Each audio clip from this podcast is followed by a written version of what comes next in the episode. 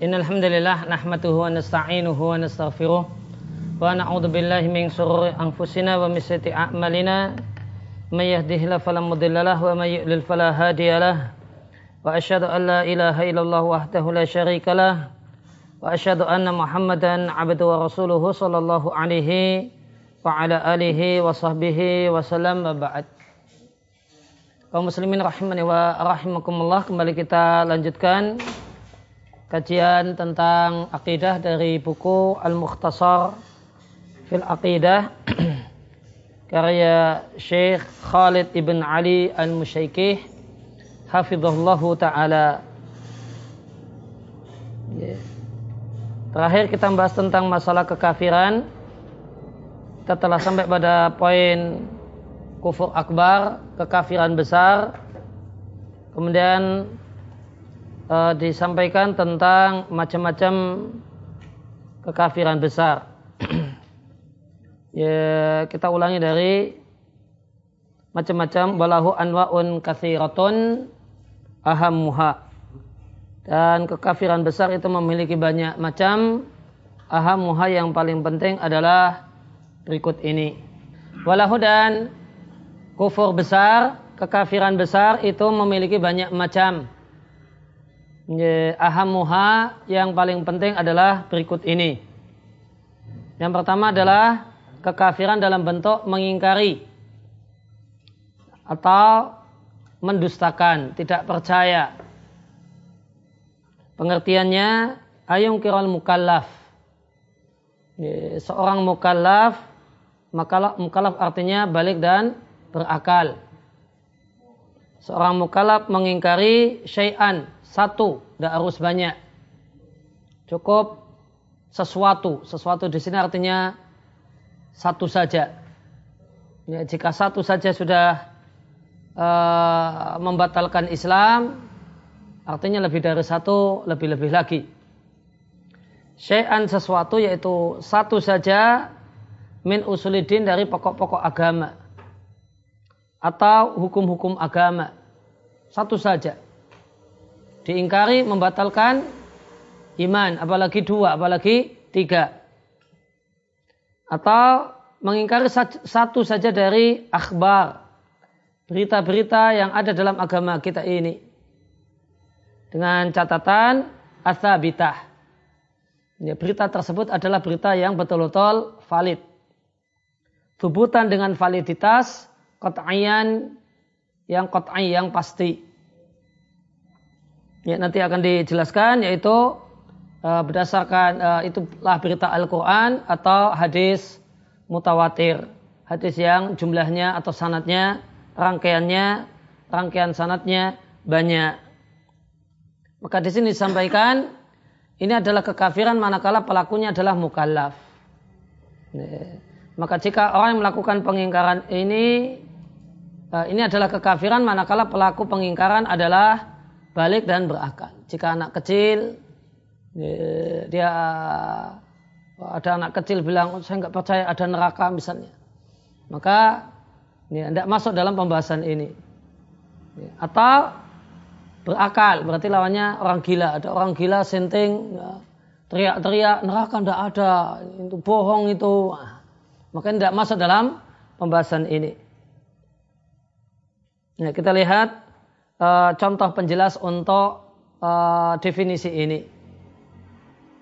Di antara contoh macam ini yang merupakan bagian dari kufur akbar, tepatnya kufur ingkar dan takdib, ayung kira syai'an. Manakala ada orang yang mengingkari satu saja. Min arkanil iman dari rukun iman. Misalnya ada orang yang tidak percaya adanya malaikat. Orang tidak percaya adanya hari akhir. Ya, maka satu saja tidak harus enam rukun iman diingkari. Satu saja. Ya, siapa yang tidak percaya, siapa yang mengingkari, maka dia bukanlah seorang muslim. Au ghairiha min usuluddin.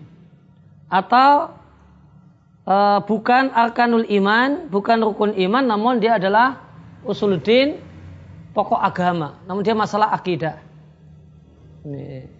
Misalnya orang yang tidak percaya adanya jin.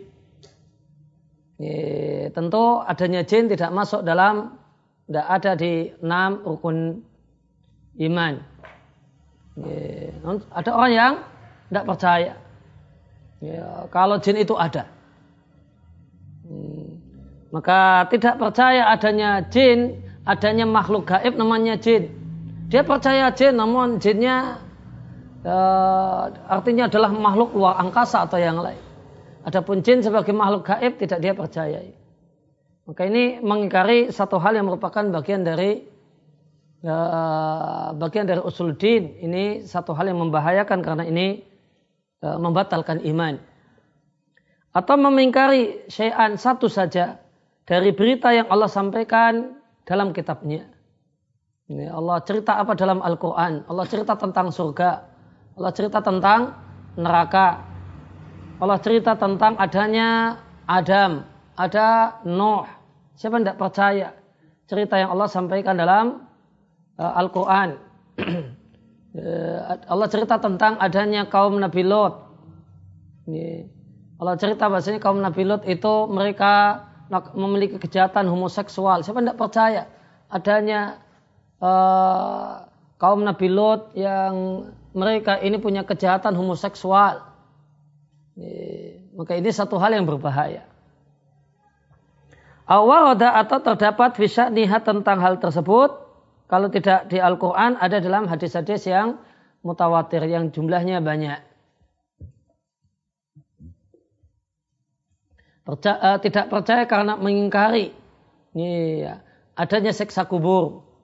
Ya, hadis-hadis tentang seksa kubur sangat banyak sekali. Semuanya tidak dipercaya. Maka ini satu hal yang berbahaya. Ya, maka mengingkari mawaroda yang terdapat bisa nihat tentangnya hadis yang banyak ditambah ajma'ah ahlul ilmi. Para ulama sepakat tentang isi hadis tersebut ijma'an qat'iyan dengan ijma' yang nilainya pasti. Ya, maka siapa yang mengingkari sesuatu yang diceritakan oleh hadis mutawatir, kemudian para ulama pun sepakat tentang isinya, tentang kontennya. Tidak ada perselisihan di antara mereka, ya, maka mengingkarinya adalah satu hal yang membatalkan keimanan. Ka'ayung kira semisal contoh yang lain adalah mengingkari kalau Allah itu adalah ilah. Allah adalah zat yang wajib disembah. Siapa yang tidak percaya wajib menyembah Allah, maka dia bukanlah seorang muslim. Demikian juga siapa yang mengingkari rububiyah Allah. Allah lah pemilik dan pencipta jagat raya. Siapa yang tidak yakin, tidak percaya kalau Allah ya, pencipta jagat raya, maka dia bukanlah seorang muslim.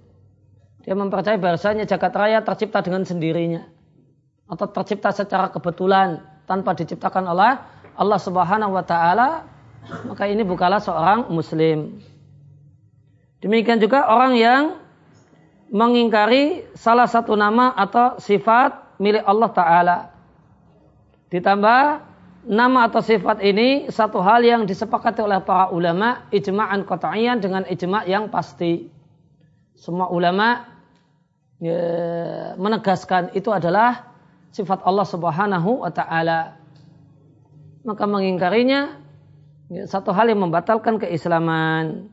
Apa contohnya? Sifat yang sifat Allah Subhanahu wa taala dan ulama sepakat dengan kesepakatan yang pasti contohnya adalah kalimat selanjutnya. Contoh sifat yang disepakati ulama dengan kesepakatan yang pasti.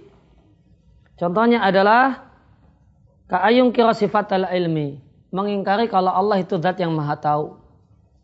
Allah tahu sebelum terjadi. Siapa yang tidak percaya kalau Allah itu tahu sebelum terjadinya segala sesuatu. Oke, ini satu hal yang membatalkan iman. Siapa yang percaya bahasanya ya Allah itu baru tahu setelah sesuatu itu terjadi. Maka ini bukan orang yang beriman.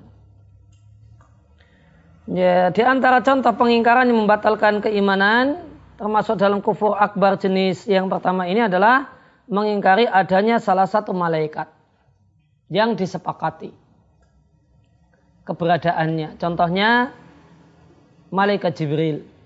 Contohnya malaikat Mikael alaihissalam. Ya, maka siapa yang mengingkarinya jelas-jelas ada di Al-Quran Jibril dan Mikael. Siapa yang tidak mempercayainya, tidak mengimaninya, dan tidak mengakui adanya, ya, maka ini satu hal yang membatalkan keimanan.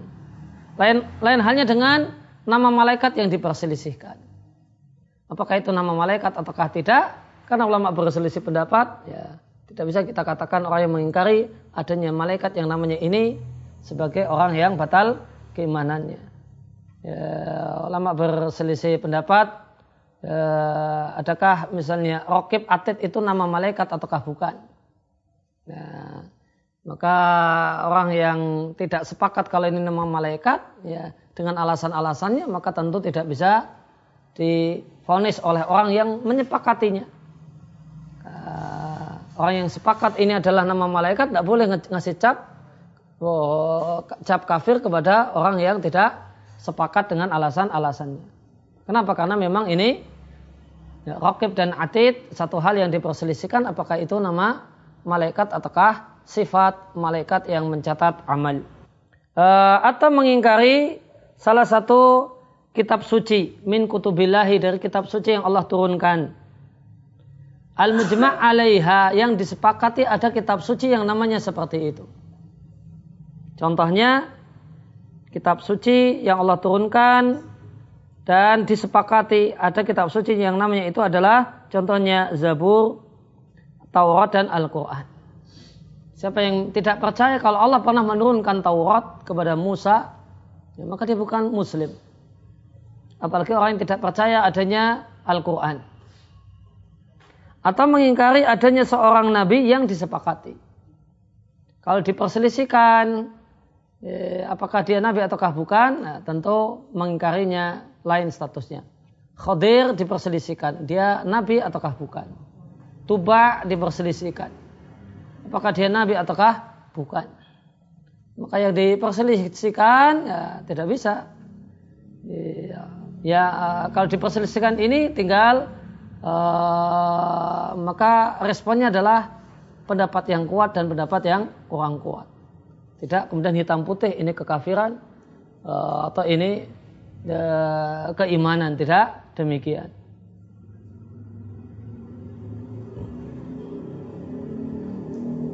Ya, Nabi yang disepakati. Nah, contoh mengingkari Nabi yang disepakati sebagai Nabi Contohnya adalah seandainya ada orang yang mengingkari kerasulan Nabi Nuh. Atau mengingkari kerasulan Nabi Ibrahim. Atau mengingkari kerasulan Nabi Hud alaihimussalam. Siapa yang tidak percaya, maka dia bukanlah seorang muslim. Demikian juga orang yang mengingkari bahasanya nanti akan ada al-ba'as bangkit dari kubur. Dan yang dibangkitkan dari kubur itu jasad dan rohani. Maka ada orang yang mengingkari e, dibangkitkannya jasad. Sebagian ada orang yang meyakini bahasanya yang bangkit dari kubur itu rohani saja. Maka ini satu hal yang membatalkan keimanan dan ini adalah satu kekafiran. Wajib meyakini yang bangkit nanti kumpul di masar adalah roh dan badan. Hmm.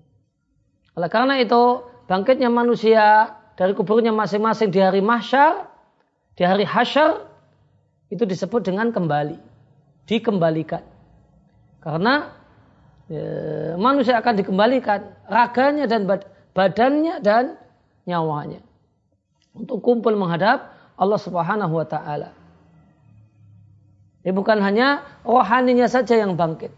Yang dikumpulkan di padang mahsyar. Namun dua-duanya ajsad wal arwah.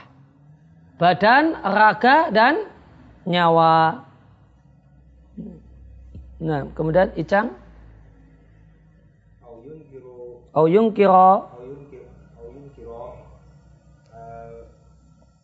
yunkiro al hisaba awil. jannata awin nara na'imal na'imal kubro. qabri. Qabri au adzabahu. Nah, contoh yang lain adalah mengingkari adanya hisab, perhitungan amal. Demikian juga mengingkari adanya surga dan neraka. Siapa tidak percaya ada surga dan neraka, maka dia bukan orang yang beriman. Atau mengingkari adanya nikmat kubur dan atau seksa kubur. Nah, kemudian imam Gak ada? Iman? Gak ada? Iqbal?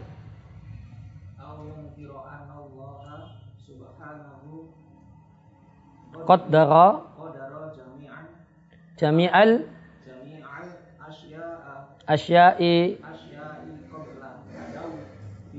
Qabla huduthiha Nah Contoh yang lain adalah mengingkari kalau Allah telah mentakdirkan jami'al asya semuanya. Jami' semua al asya sesuatu. Siapa yang tidak percaya kalau telah takdirkan segalanya, segala sesuatunya, qabla hudusiha sebelum terjadinya. Siapa yang mengingkari kalau Allah telah takdirkan segala sesuatu sebelum terjadinya, maka ini dinilai sebagai satu kekafiran yang membatalkan keimanan. Wa minhu termasuk kufur takdzib dan ingkar adalah meyakini benarnya agama orang-orang kafir. Yusahih artinya al-kufari. Meyakini benar dan baiknya agama-agama orang kafir. Meyakini benar dan baiknya agama Yahudi, agama Nasrani dan yang lain. Maka di antara kufur, ingkar dan takdzib adalah orang yang meyakini semua agama sama. Sama mengantarkan ke surga. Maka ini dinilai sebagai kufur, ingkar dan takdir. Kok bisa? Karena Allah telah menegaskan di Al-Quran, kafirlah Nasrani, kafirlah Yahudi. Di surat Al-Bayyinah Allah tegaskan, kafirlah alil kitab dan orang-orang musyrik. Dan kemudian Al-Quran telah menegaskan satu-satunya jalan surga, jalan menuju Allah hanyalah Islam.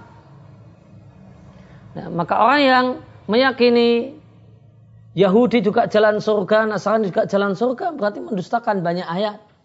Mengingkari banyak ayat. Banyak ayat Al-Quran dan hadis Nabi yang menunjukkan kalau Islamlah satu-satunya jalan surga. Sehingga uh, keyakinan semua agama sama, sama baiknya, sama mengantarkan kepada surga Allah, sama mengantarkan pada ridha Allah.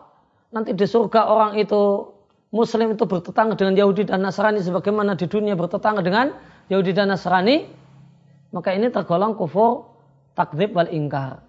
Karena mengingkari e, banyak dalil dari Al-Quran dan hadis Nabi, Islamlah satu-satunya jalan kebenaran, Islamlah satu-satunya jalan surga.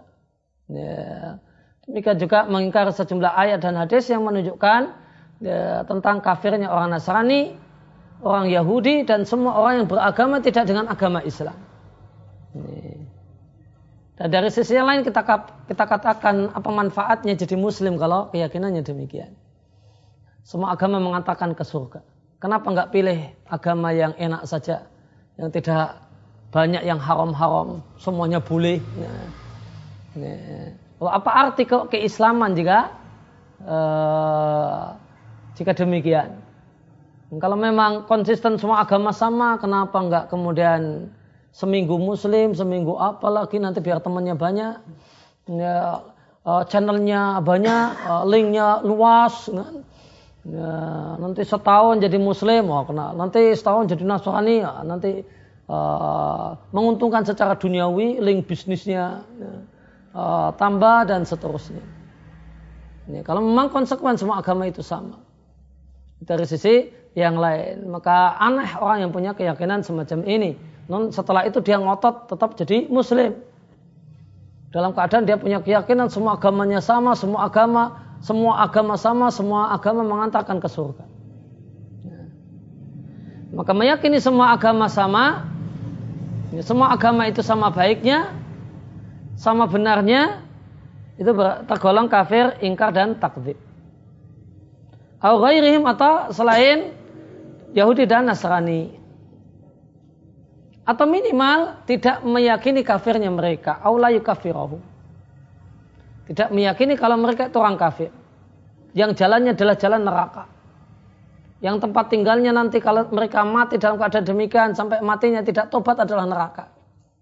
Ini. Eh, tidak kalau ini kalau tidak mengkafirkan ini tidak menegaskan kalau masuk surga cuma memastikan tidak di neraka. Apakah Nasrani nanti kalau uh, nanti di akhirat itu penghuni neraka? Wallahu a'lam. Eh, sok bijak. Wallahu a'lam. Pasti di surga saya juga nggak tahu. Maka ini artinya tidak meyakini kafirnya mereka tidak meyakini bahasanya mereka adalah ya, mereka itu para penghuni neraka. Jika mereka mati dalam keadaan demikian. Maka siapa yang tidak punya keyakinan semacam ini, maka dia bukan muslim. Hmm. Seorang muslim wajib berkeyakinan bahasanya siapa yang beragama tidak dengan agama Islam sampai matinya, sehingga dia tidak bertobat sampai matinya, maka haram surga untuknya. Surga Allah itu haram untuknya dan neraka adalah tempat tinggalnya selama-lamanya. Ini harga mati tidak bisa ditawar-tawar. Uh, mengatakan mereka juga masuk surga itu yang pertama tadi. Menganggap benar semua agama.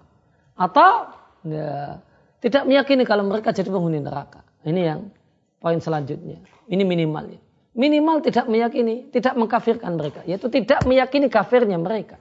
Tidak meyakini bahasanya mereka adalah calon-calon penghuni neraka. Dalam keyakinan kaum muslimin. Ragu-ragu. Memastikan di surga enggak, di neraka juga tidak uh, jelas. Ragu-ragu dalam masalah ini. Ini bukanlah akidahnya kaum muslimin. Nah, kaum muslimin tegas yakin bahasanya Islam satu-satunya jalan selamat, jalan surga. Selain Islam adalah jalan neraka. Siapa yang mati dalam keadaan tidak beragama dengan agama Islam sampai wafatnya, maka neraka tempat kembalinya selama-lamanya. Nah, dan termasuk uh, kekafiran besar adalah menisbatkan diri kepada agama selain agama Islam. Siapakah Anda? Dia mengatakan seandainya ada orang yang ditanya, siapa Anda? Dia mengatakan saya Nasrani. Hmm. Siapa Anda? Saya Hindu. Siapakah Anda? Saya Buddha. Maka orang semacam ini adalah ketika tidak ada memaksa dia untuk mengucapkan kalimat semacam itu. Tidak ada ya, tidak ada yang memaksa dia. Boleh jadi guyon, boleh jadi main-main, boleh jadi serius. Dia mengatakan saya Nasrani atau saya Yahudi atau saya Hindu, saya Buddha dan agama-agama yang lain maka pada dasarnya ya, maka orang ini adalah bukanlah seorang muslim. Jika dulu dia seorang muslim, dengan ucapannya di dengan ucapan ini dia batalkan keislamannya. Waminhu dan di antara kekafiran kafir besar karena mengingkari adalah mengingkari kalau Abu Bakar itu sahabat Nabi. Hmm. Sahabat Nabi yang beriman. Dan karena Abu Bakar itu sahabat Nabi, itu satu hal yang disepakati oleh kaum muslimin. Satu hal yang jelas, hadisnya banyak sekali tentang kedudukan Abu Bakar. Ada orang yang mengkar dan tidak percaya Abu Bakar adalah sahabat Nabi. Ya, maka ini adalah sebuah kekafiran. Atau mengatakan murtadnya para sahabat, semua para sahabat. Atau mayoritas para sahabat. Maka ini juga kekafiran. Atau mengatakan semua para sahabat itu fasik. Tidak sampai derajat kafir. Namun semua mereka adalah orang bejat. Orang fasik. Maka ini adalah satu kekafiran. Dan ini adalah kekafiran manakala semua mereka. Ini kalau sebagian mereka person satu dua orang ya, dianggap sebagai ya, fasik, maka ini satu hal yang keliru. Tidak ada dari mereka yang fasik. Semua sahabat udul. Terpercaya baik agamanya. Namun kalau ada orang yang uh, menilai beberapa person dari sahabat itu fasik, derajatnya tidak sampai kesalahannya tidak sampai membatalkan keislaman. Yang membatalkan keislaman kalau semua. Semua dianggap fasik. Kalau satu, dua person A dan B tertentu Ya, maka ini satu hal yang tidak benar. Namun tidak sampai derajat membatalkan keimanan. Nah, di antara hal yang membatalkan keislaman adalah mengingkari adanya makhluk gaib namanya jin. Maka mengingkari adanya jin sebagai makhluk gaib ini pembatal keislaman. Ya, atau mengingkari adanya peristiwa menenggelamkan uh, kaum Nabi Nuh. Ini satu cerita yang ada dalam Al-Quran. Tidak mempercayainya berarti tidak mempercayai ayat Al-Quran yang menceritakan adanya banjir di masa Nabi Nuh. Dan adanya cerita ini di Al-Quran satu hal yang jelas, gamblang.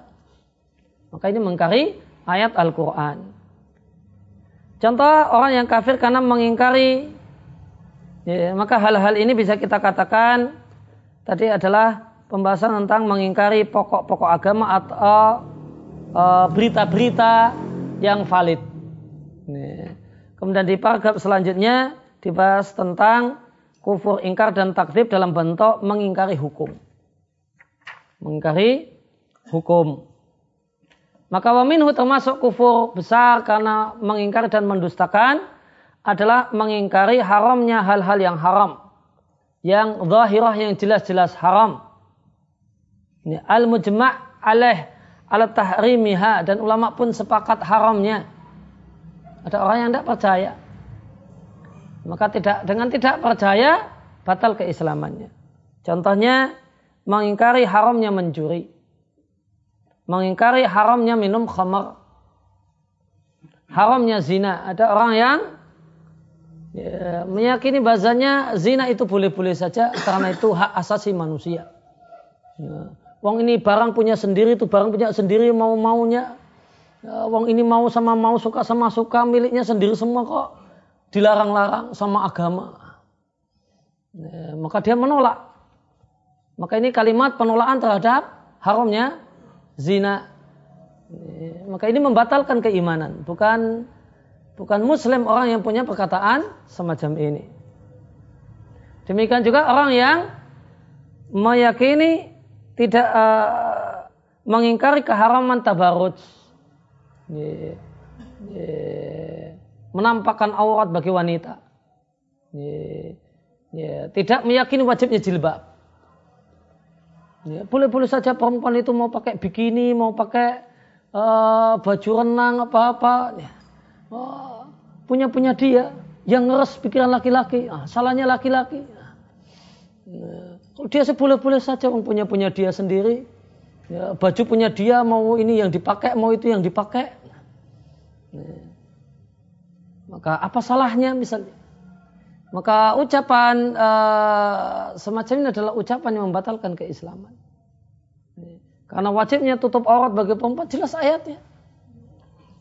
Ya. Jelas ayatnya, wajibnya berjilbab jelas ayatnya diingkari maka mengingkarinya satu hal yang membatalkan keislaman. Yang perlu jilbaban orang Arab, orang Indonesia, tidak perlu jilbaban.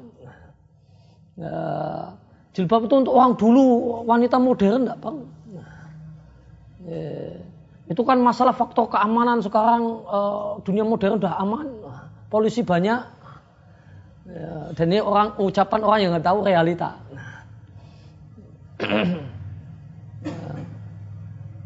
Untuk uh, itu kemudian uh, itu haram kalau uh, itu wajib pakai jilbab itu kalau untuk orang Arab karena laki-lakinya itu wah, nafsu seksnya tinggi wah, sehingga perempuannya perlu ditutup. Kalau laki-laki Indonesia itu loyo-loyo. ya, perempuan nggak harus jilbaban itu itu tidak kemudian birahi melihat perempuan nggak pakai jilbab. Maka dia ingkari intinya mau mengingkari mengingkari uh, haramnya tabarut. Haramnya tabarut mengingkari wajibnya menutup aurat yang benar bagi perempuan. Nah, kemudian atau demikian juga uh, mengingkari haramnya ikhtilat campur baur antara laki-laki dan perempuan. Dan semacam itu Maka ini dinilai sebagai satu hal yang membatalkan keislaman dan keimanan. 6.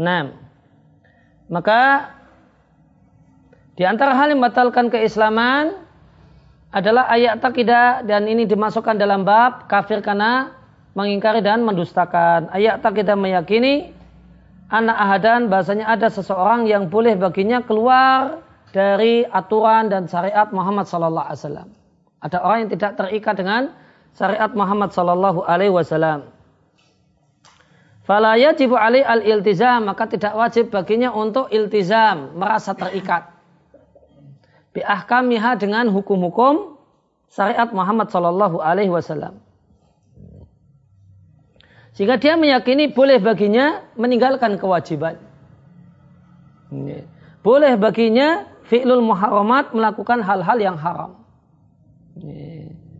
Maka di sini kita jumpai perbedaan antara kekafiran dan maksiat. Kalau orang itu uh, ya, tidak puasa Ramadan, ya, dia tidak puasa Ramadan atau puasa kemudian batal dengan sengaja, maka itu maksiat. Atau memang sejak malam tidak punya niat untuk puasa Ramadan itu maksiat. Tapi jika orang itu merasa saya tidak wajib puasa Ramadan. Kalau dia dia dia wajib, kalau saya enggak. Ini. Maka ini kekafiran. Ini kekafiran. Kalau orang tidak puasa Ramadan, maksiat.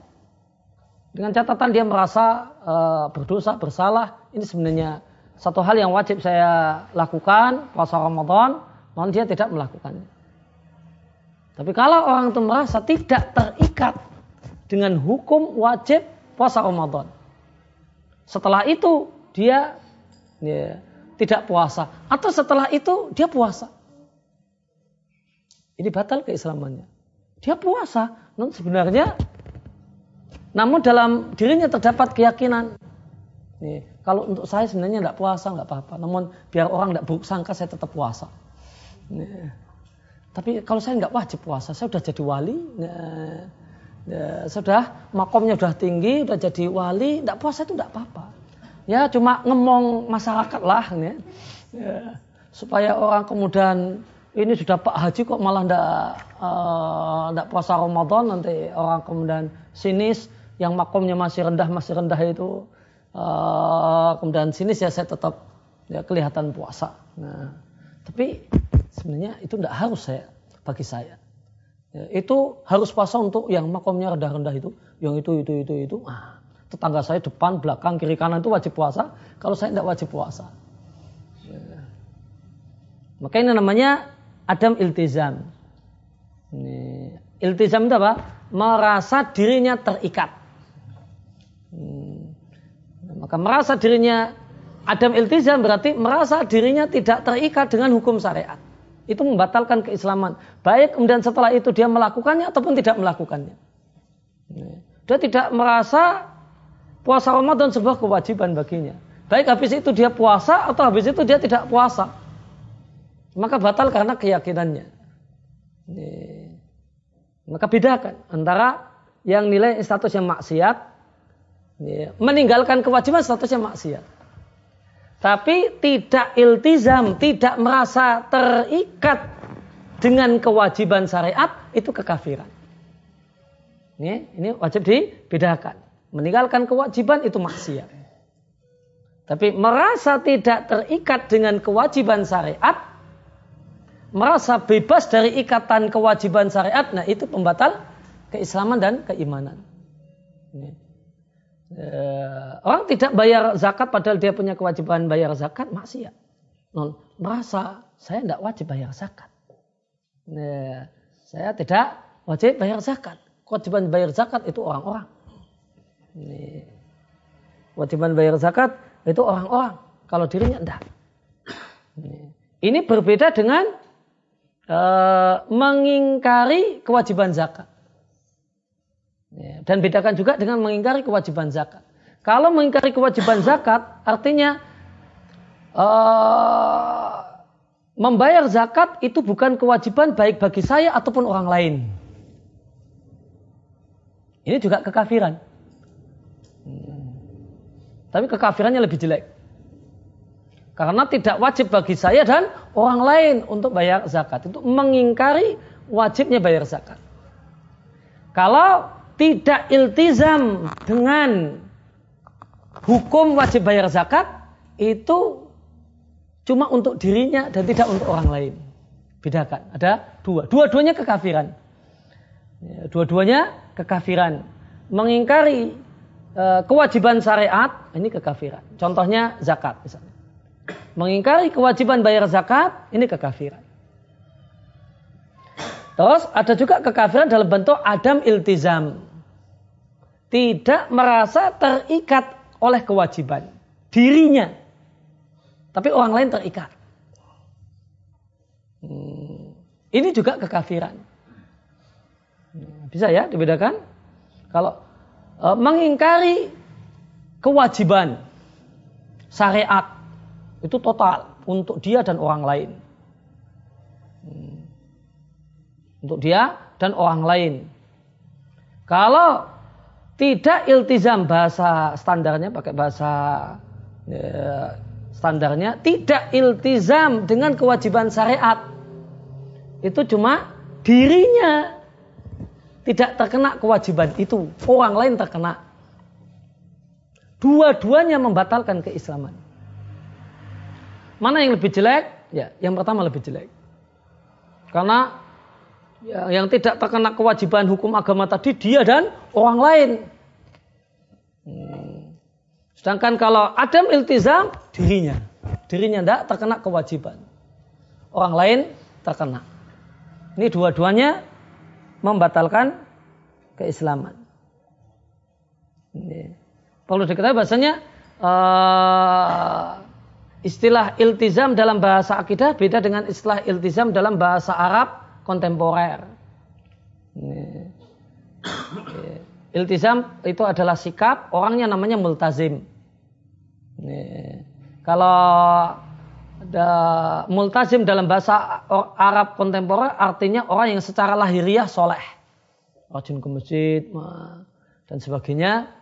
Uh, ya, itu namanya multazim. Dalam bahasa Arab, multazim belum tentu orang yang soleh. Karena multazim belum tentu beramal. Yang jelas dia merasa itu terikat. Dia merasa terikat dengan kewajiban uh, puasa Ramadan. Tapi ternyata dia tidak puasa. Itu namanya dalam bahasa akidah dia multazim. Dia multazim namun namun pelaku namun tukang maksiat karena dia tidak puasa Ramadan. Berarti dia bukan orang soleh. Jadi kalau dalam pakai uh, pakai bahasa akidah, pakai bahasa akidah, multazim itu belum tentu orangnya soleh. Yang penting orangnya itu merasa terikat dengan kewajiban dan merasa berdosa dengan meninggalkan kewajiban. Yang penting itu. Ini berbeda dengan multazim dalam bahasa pasaran dalam bahasa gaul, bahasa ucapan, bahasa kontemporer. Multazim artinya orang yang mengamalkan. Islamnya bagus, diamalkan secara lahiriah, nah dia multazim.